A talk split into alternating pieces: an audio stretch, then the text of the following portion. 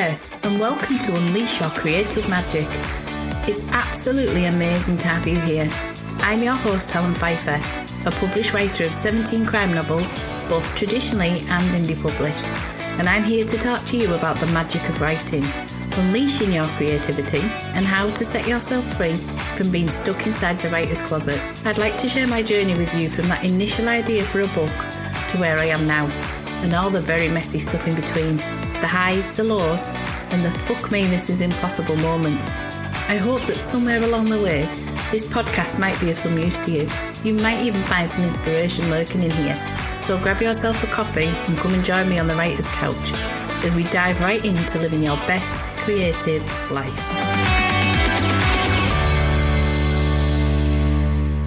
Oh, good evening. How is everybody? It all goes quiet for a while, and then bang, before you know it, another week has passed by and it's time to record another episode. So, how's everyone doing? Did anyone ever go at writing their own ghostly tale last week? Um, I haven't had any messages, so somebody please write one. And I tell you what, it's absolutely lashing down tonight, but you know what? I love the winter and the rain because you can't hear any pesky seagulls, so that's a good start. Well, I'm not kidding you, my week has absolutely flown by. I'm still listening to Black Angel by John Connolly whenever I get a minute. I'm currently reading The Lighthouse Witches by C.J. Cooke, which is really good, and I've also started reading A Year of Mystical Thinking by Emma Howarth.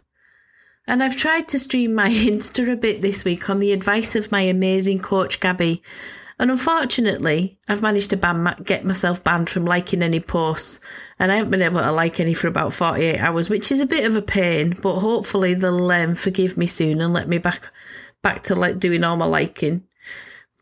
I tend to get a little bit finger happy when someone follows me on Instagram, and I instantly follow back because I always feel guilty like I should. But like Gabby said, I don't need to follow everybody. So, what else is going on? I finished the edits from Hell. Well, there wouldn't have been if I hadn't messed up the timeline in the first place, so that's entirely my fault. And I just want to say a massive congratulations to my gorgeous friend Jo Bartlett on the birth of her first grandchild, Arthur, who is just adorable. And a huge well done to Anna for being so amazing. And congratulations to Jack and Lloyd too. It's so exciting seeing a new baby. I came across an Edgar Allan Poe quote yesterday, which kind of sums up this last week. I am a writer, therefore I am not sane. And this proper made me chuckle out loud because this week I have definitely been questioning my sanity. That and trying to figure out ideas for my next few books to send off to Emily, which is how I've ended up recording this podcast because it's slightly easier than coming up with plots and uh, synopsises. I was thinking a lot about what goes into making stories bestsellers this last week. The ones that really grab readers' attention and make them get behind the books, and the author who's wrote them, obviously. And naturally, I began thinking about the books I've written and how they'd done sales wise, and what exactly it was that drew readers in so much that they can't get enough of the characters, which, as a writer, is what we all want. As both readers as well, I want to fall a little bit in love with the main character. And when I'm writing, I feel the same way. I want to know that I can feel their happiness and their pain and sorrow and their heartbreak. You know what I mean. So I've just binged watched Midnight Mass on Netflix, which I enjoyed a lot. And I know a lot of people haven't, but I think it's one of those that you need to keep on with to understand what's actually happening and why. And I'm not going to say what happened at the end, but it definitely wasn't what I was expecting. Or should I? If you haven't watched it, skip this part so I don't spoil it for you. Have you gone? Or paused it? Yes, good. Basically, all but two of the characters die, which I knew was coming. I figured that bit out around episode 5. But it's a bit of an anticlimax after spending almost seven hours watching something. And I rarely sit down and watch the TV because I'm always busy writing. And I'm not saying that it didn't work because, quite frankly, they absolutely needed to die, but it was certainly different to what I'd expected, which can be good. I found myself going through a whole host of emotions as I watched this show suspicion, empathy, horror, sadness, and then shock, which I suppose made it work better because I kept thinking about it so much that I had to keep on watching it to the bitter end. Why though? because I needed to know what was going to happen to them all. Did Riley fuck it up again? How did they all survive on a small island 30 miles from the mainland? When was someone going to take that six foot crucifix off the church wall and shove it up Bev's ass? Or better still, smack her on the head with it? And would the islanders accept the sheriff as one of them? You get my drift.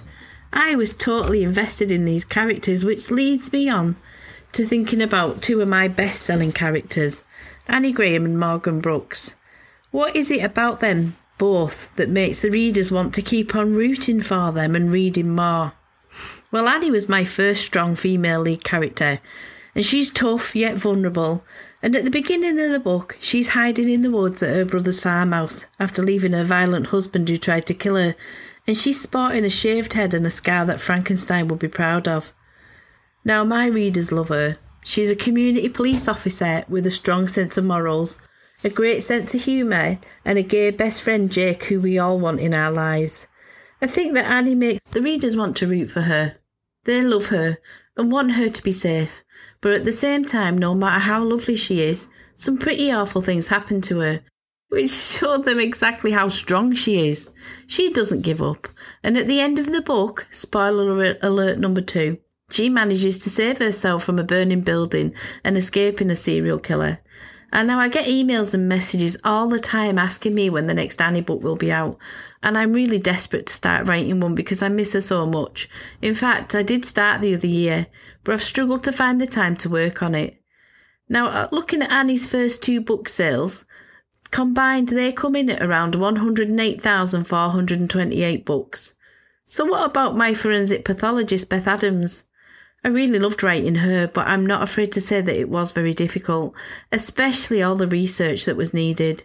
In my homage to Patricia Cornwell and Kay Scarpetta, I had no idea how complicated it was going to get, which isn't the greatest when time is not on your side.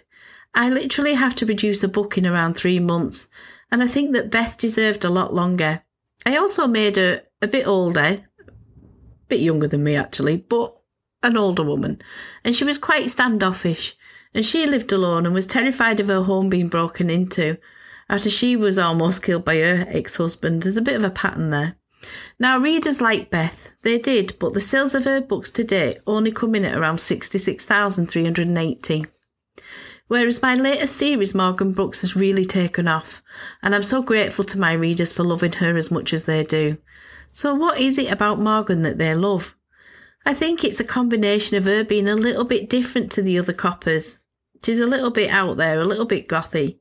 She's younger, naive, and got thrown in over her head on the first day out on independent patrol. And I think readers have connected with her far more than I ever imagined. They're rooting for her to do well, and to find her confidence and show everyone else in the station what she's made of, and that she's turning into quite the detective. Plus, bless her, I do put her in some awful life or death situations, but that's all part of the thrill. And it makes the books page turners, or at least I hope it does. And to date, the first two books in that series have sold around 96,254 books. So Annie is in the lead, but her first book was published back in 2013, so she's been around for quite some time, whereas Morgan was first published in 2020.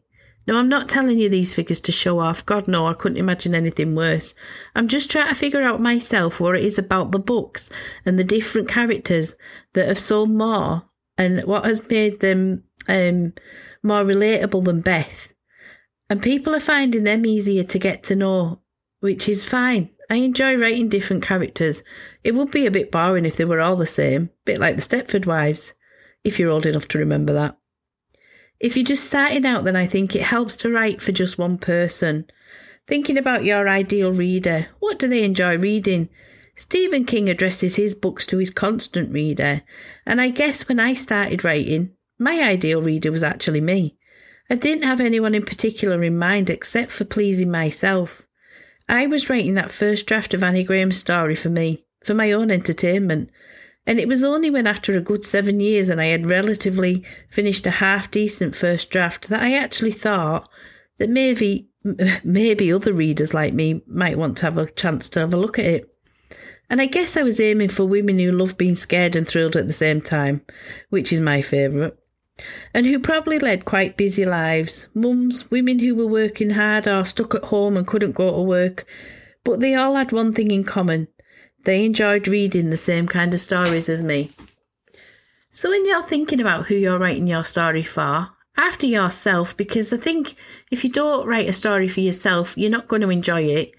What kind of market are you aiming for? Do you want your characters to appeal to fantasy readers who enjoy Game of Thrones, or young adults who want to be whisked away to Hogwarts boarding school? Actually, forget the young adults. I think all of us, no matter what age we are, would like to be whisked away there. So, what's your writing style? And I, I was thinking about this as well and whether it was the style that had any effect on the different sales. But I kind I kind of stick to the same style anyway. And I think I think once you start, you'll find that you do as well. It's better to just be writing as yourself.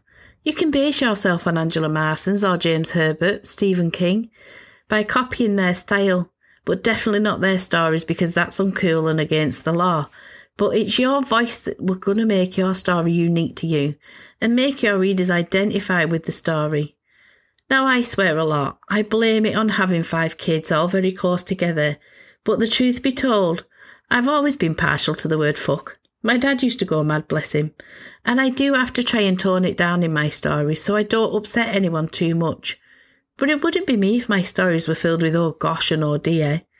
Have I told you about the eyelash technician from Las Vegas? I think I have. But bless her, she messaged me to tell me that she plays my audio books to her clients and they love my British swear words, especially words like had a face like a slapped ass or I'd rather shit in my hands and clap, which is Ben is partial to saying in, in Morgan's stories.